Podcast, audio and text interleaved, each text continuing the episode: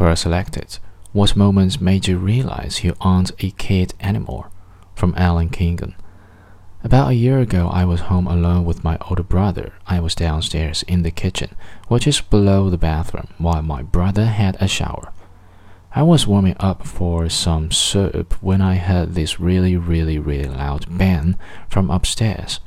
At first, I thought that maybe my brother had dropped something, but I knew in myself that Ben was too loud to be a bottle of soap.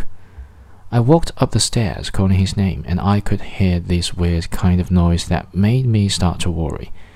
I ran upstairs and opened the bathroom door to my brother on the floor having a seizure and had also hit his head, which was bleeding. I have never in my life been as scared as I was at that moment. I ran downstairs in a fit of hysterics and called an ambulance, who arrived promptly and helped my brother. However, this was not the moment that made me realize I was not a kid anymore.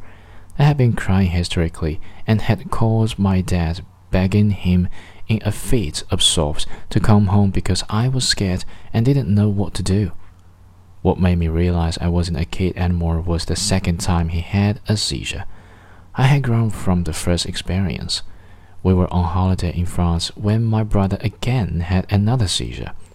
This time I was so prepared. I remembered the things the doctors had told me and my parents about what to do if my brother had another fit.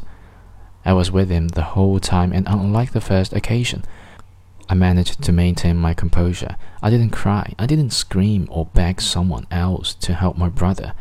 I was the one that stayed with him as he slowly came around. While my parents tried to call an ambulance when the phone operators didn't speak English.